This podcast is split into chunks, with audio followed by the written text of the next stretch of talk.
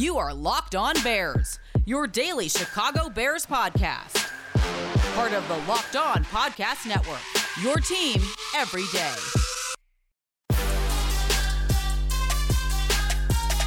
It's not an easy time to be a Chicago Bears fan.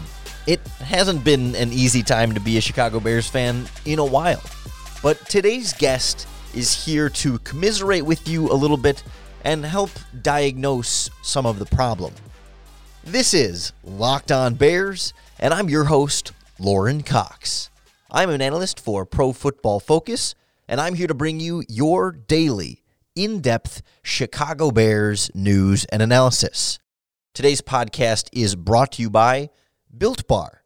Go to builtbar.com and use our promo code Locked On 15 to get 15% off your next order. On the show today, we'll be joined by ESPN's Sarah Spain. She's well known in the Chicago sports world. Of course, now at the national level with Spain and Fitz on ESPN Radio.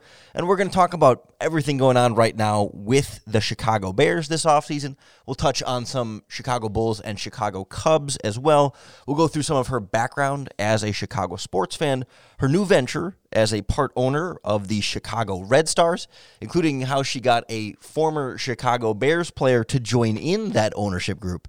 I might add. We'll really kind of go all around the docket here in what was a really fun conversation. I was super excited to have Sarah on the podcast.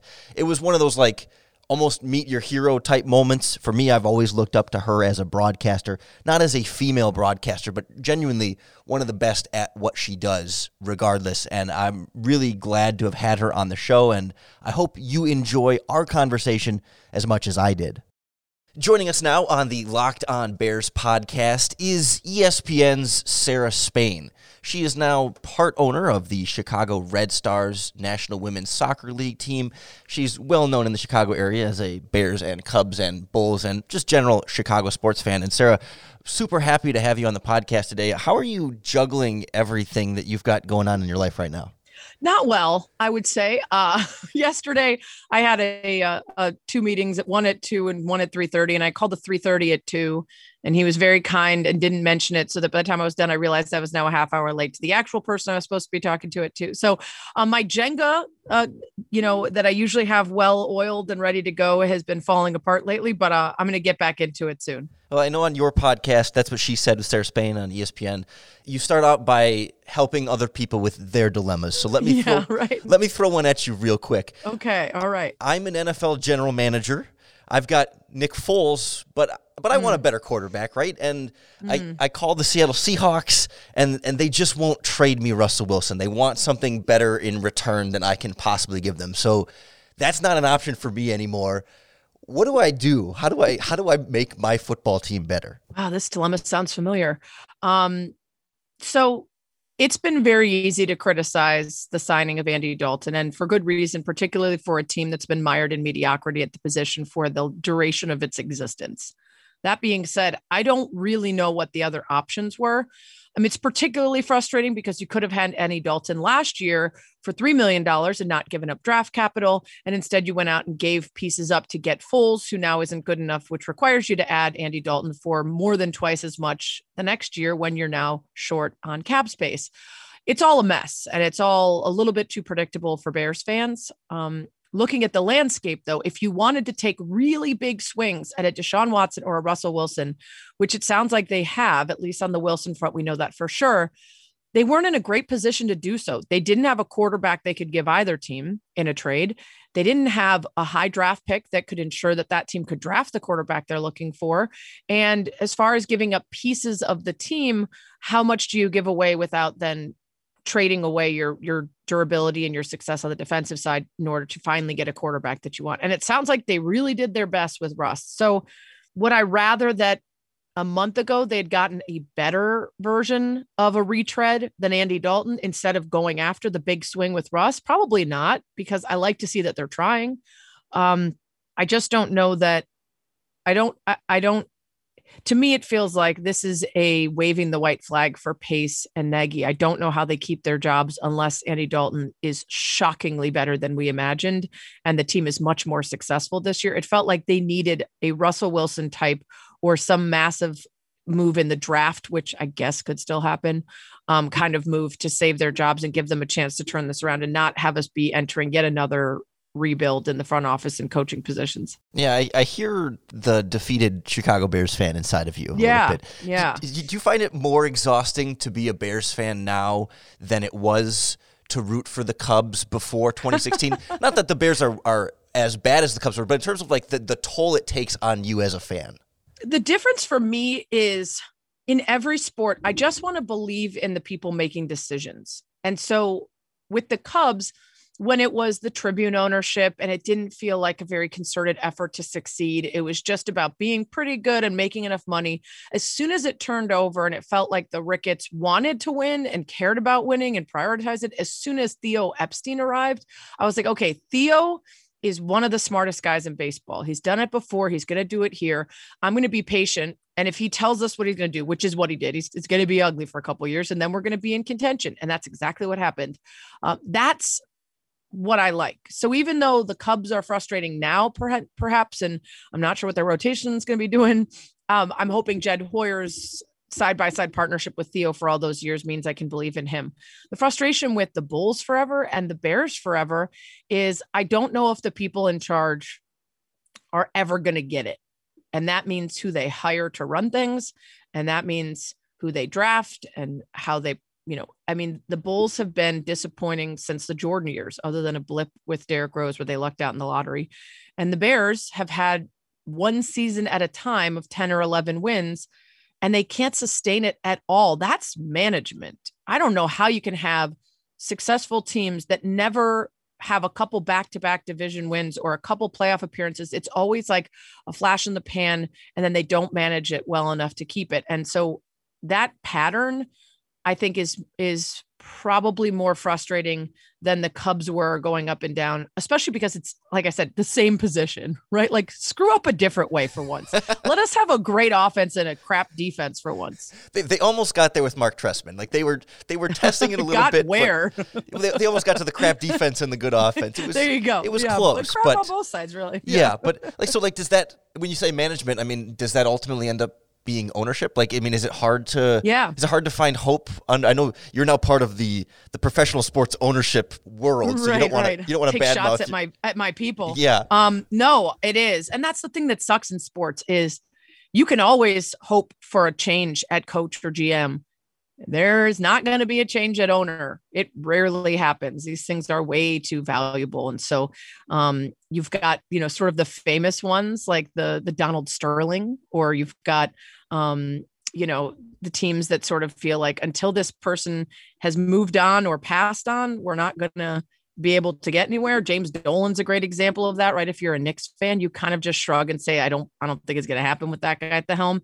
And I do worry that that's the case with the McCaskeys and, um, you know, and this Bears. It's just, it's just, you know, it's hard too, though. I, I, I try to play devil's advocate it and think, of other teams around the league that have sustained disappointment.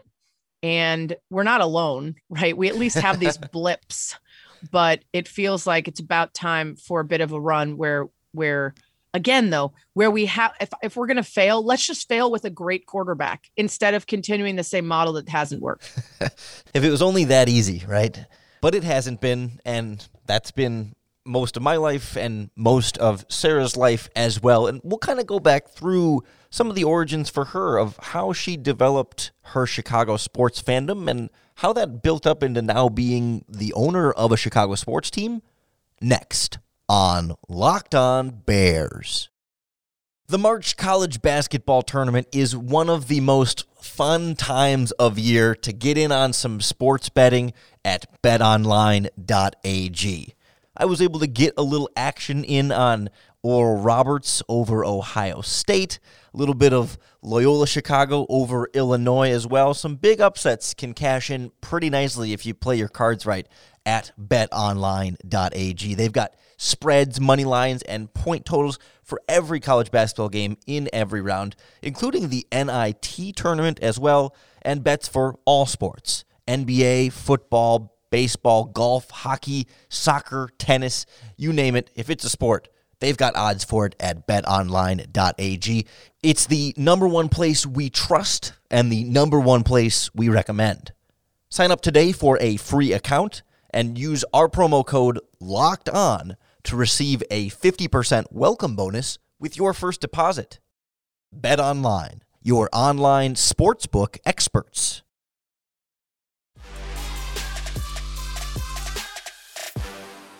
So, where does your Chicago sports like allegiance come from? Like, I, I know you grew up in the Lake Forest area and stuff, but like, was there a particular person or, or experience early in your life that shaped this passion for you? Um, you know, it's funny. So I was born in Cleveland, and people are always, if they see that on my bio, they'll be like, "Oh, so when, you know, how did you decide to switch?" And I was like, "Okay, I was, uh, I was a child, and thankfully, my parents aren't really into sports, so they didn't bring along any Cleveland allegiances to the Chicago area. It does get um, worse. You're right. yeah, no offense to Cleveland, and and certainly the Browns are more hopeful than we are now. But I would have missed out on all the Jordan years and been, you know, a, a fan of the Cavs and Browns. So, um, I was an athlete from a very young age. Like my sister and I were just super active, and even though my parents don't really watch sports, they they were very active in them. So we were just always out and about I was very tall. It was, you know, six feet tall by the time I was 12. So I was playing every sport and that was around the time of Jordan. So, you know, how could you not get caught up in that? Um, so yeah, it was uh it was probably a different story than most people would imagine. It wasn't, you know, grandparents or or dad taking me to games. It was me, you know, finding this thing that I was obsessed with and then sort of forcing it upon my family where I took over the TV for every Bulls game and stuff. so so if you told that six foot tall, twelve year old Sarah Spain that one day she would be the owner of a professional women's soccer team in Chicago, no. do, you, do you think she would believe you? Not possible. No, kind of like I remember one of the early years when I was working at ESPN 1000 as an update anchor, I was tossing to um, there was going to be a Bulls game on the air that night, and I was doing stuff right before tossing to those the pregame show, and something like Bill Wennington said, you know, thanks, Sarah. You know, always Sarah, what what a great, you know, whatever. And I was like, Bill Wennington just said hello and knows my name, wow. right? And then I'm doing the Last Dance coverage this year, pre and post with uh, Cassidy Hubbarth, and we're having on all BJ Armstrong and all these old Bears on, or sorry, old Bulls on, and I'm like, man, the high school me would be just losing it right now. So on a regular basis, there is there is almost always a part of me that's like, how is this my life? Yeah, was there like a moment over the last couple months where like the the team ownership in particular hit you, like where you where you felt that change of like, oh, I'm I'm part of this exclusive club?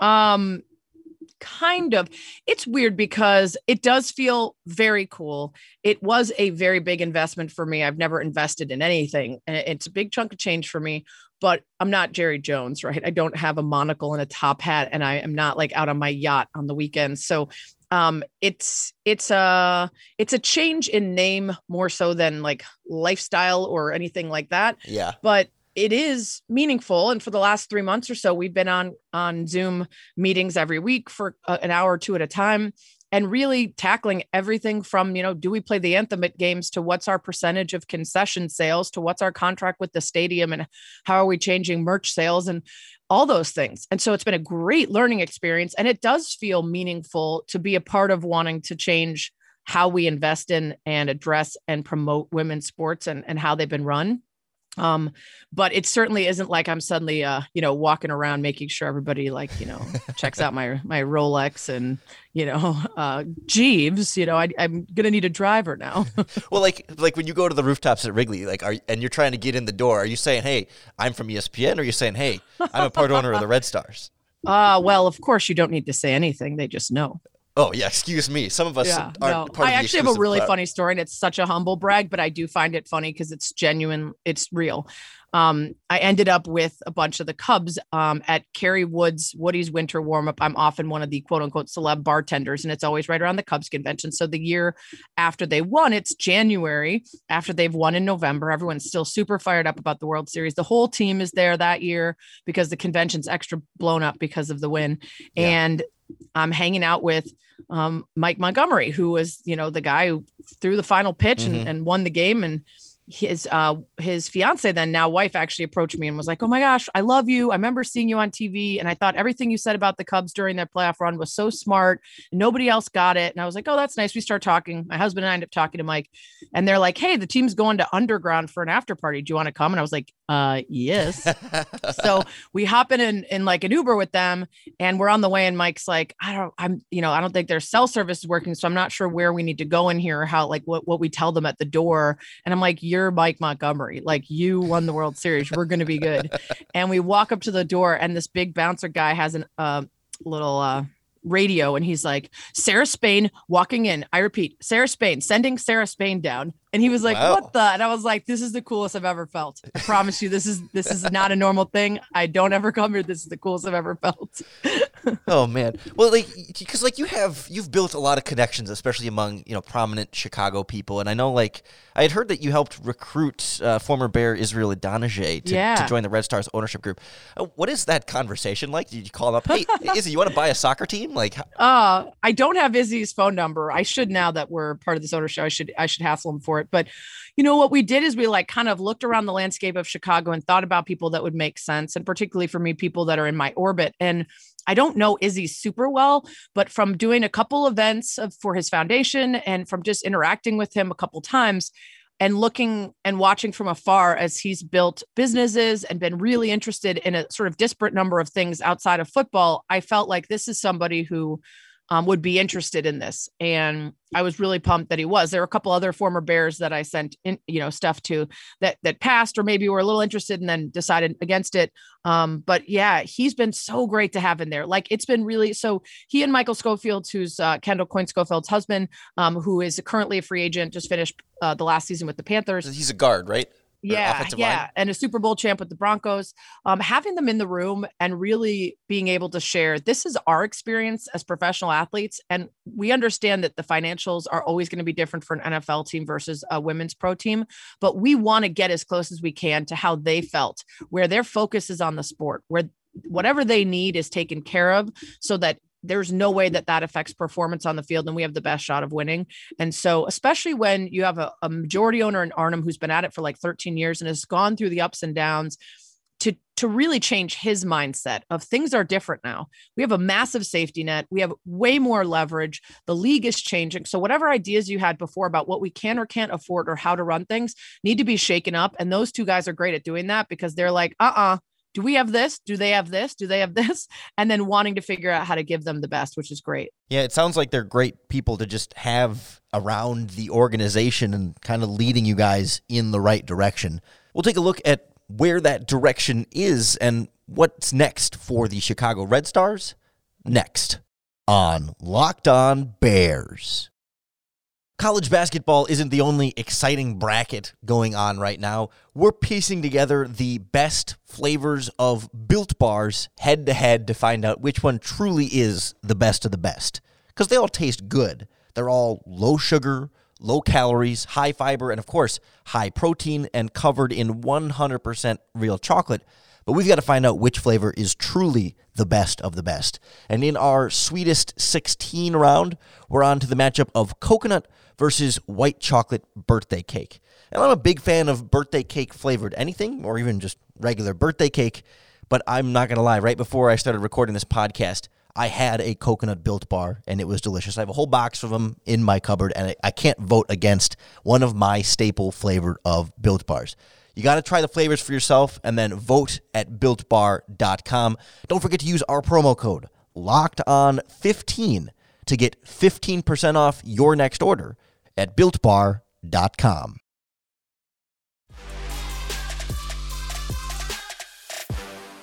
You touched on this a little bit early on, but like, what's your goal I, I, could understand like being a part of the organization for like, oh man, I want to be able to accomplish all of these different things and make these, you know, this big impact. But like, how do you, I guess, how do you properly set realistic goals for the kind of impact and influence you can have versus, you know, the bigger picture of what you'd really like to do? So I think one thing that's helped me is because I've spent so much of my time covering these things for my work is I understand the balance between a massive need for more investment for treating women's pro sports like a startup business where you are not immediately looking for ROI within one year, where you're over committing because you really believe in the product and you're willing to take losses early for a massive gain later. We don't run it like that. We run women's sports like a cause. In fact, in the WNBA, it blows my mind every time they publicly talk about how many losses they take because they're doing that to sort of offset criticism of not investing enough. And no one would do that in a business. They're doing that because their connection to the NBA and they almost want to be like, give us credit, pat us on the back for doing this. And that's not how a business is run. So we need to get away from that and get into a full on this product is great. We need awareness. We need people to see it. We need coverage. We need good storytelling, all of that, so that people have a chance to fall in love with it, which they will. And we have to believe in that and invest in it. Now, the balance to that from my work is sustainability there have been some efforts, for instance, on the National Women's Hockey League side. There was this woman who was really young and ambitious and really wanted to crush it and wanted to pay the players a lot and have great benefits and all that. It wasn't sustainable. And the way they ran it wasn't going to work. It didn't last. So, in the abstract, it's great to cry for better pay, better training, better facilities, everything else. It has to be done with the right business sense so that you know that you're creating something that's going to be around for generations to come. So, this new ownership across the NWSL is super important because it's just a bunch of people that have the money and the influence and the connections to make a massive leap and to really give it a shot to thrive instead of just humming along. Yeah, how much of that is the need for money versus the need for influence and connections? I mean, obviously, I think it's both. Yeah, yeah. Because I think it's this business needs money. I mean, obviously to, to grow up, but like, right, you got to convince people to watch. I mean, I mean, once they watch, they get it. So I mean, can you just pay people? I mean, can you spend enough money on advertising to get eyeballs enough to see that this is such a, a quality product, and then it builds from there? Or like, how much of that is is getting the right other people involved? It's both for sure. Um, you know, right now, a lot of the great folks that are in ownership at the NWSL at our team and other teams. Um, you know, for instance, we have Julie Haddon in our ownership group. She's CMO for the NFL. She is spending every day on calls with companies creating massive brand deals and sponsorships and um, and all that. So you know you've got consumer marketing for the NFL. Think about all the people that you're meeting on a daily basis that you then talk their way over to the to the NWSL as well. Um, we've got major players in the entertainment industry that can create incredible stories around the team um, pro bono, presumably, or at least at a lesser rate than if we had to go out and hire people who are massive higher ups at networks and companies to get into it. Um, one of the women on our ownership group was, uh, I think, 11 years at Netflix before coming on as a VP at Impossible Foods. So all of her experience is emerging brands like look at something like netflix going from what it was to blowing up. Look at impossible foods and the way we now look at beyond meat and other meat substitutes in a way that just a couple years ago you would never see them anywhere. And now they're sort of omnipresent. So having minds like that that know how to run these aspects of our business is huge and then connecting us to all of the spaces that they've been working in that aren't the retreads of where sports folks have been trying to find sponsorship dollars and otherwise. Um, and then it's just about for me being cool one thing we do with women's sports is we infantilize them and we make it all about inspiring young girls. That's yeah. great. But we don't do that with men's sports because men's sports are cool and people want to be a part of them and talk about them at the water cooler and wear the gear because it's social capital.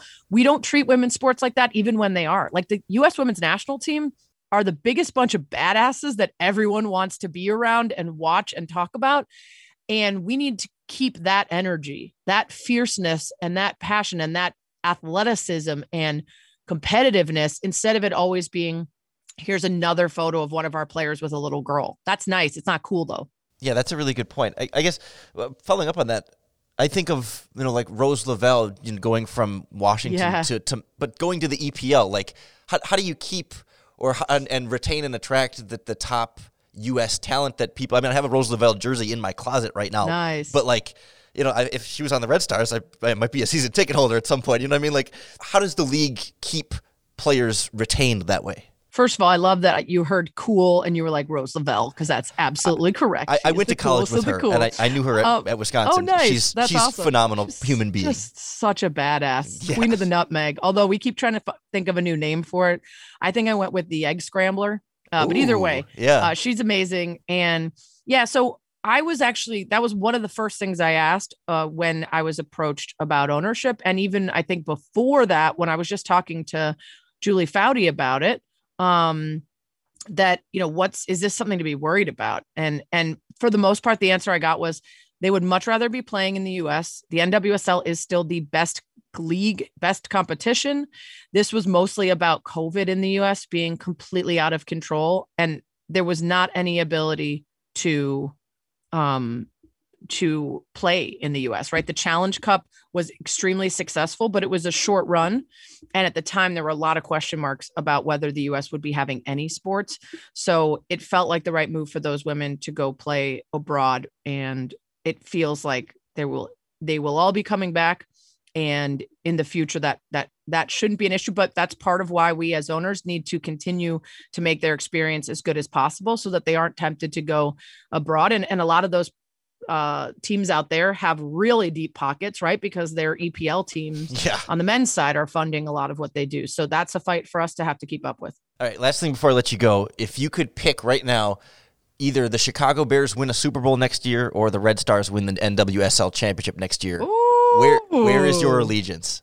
That is actually a good question because my gut absolutely instantly says the Red Stars because we've been on the precipice. We've been to, you know, six straight semis. We're, we're always in the mix and we haven't gotten that first title. But on the other hand, the Bears are just so much longer, so many more decades of futility. And I've been hearing about the 85 Bears my whole life without being old enough to actually appreciate them in any way.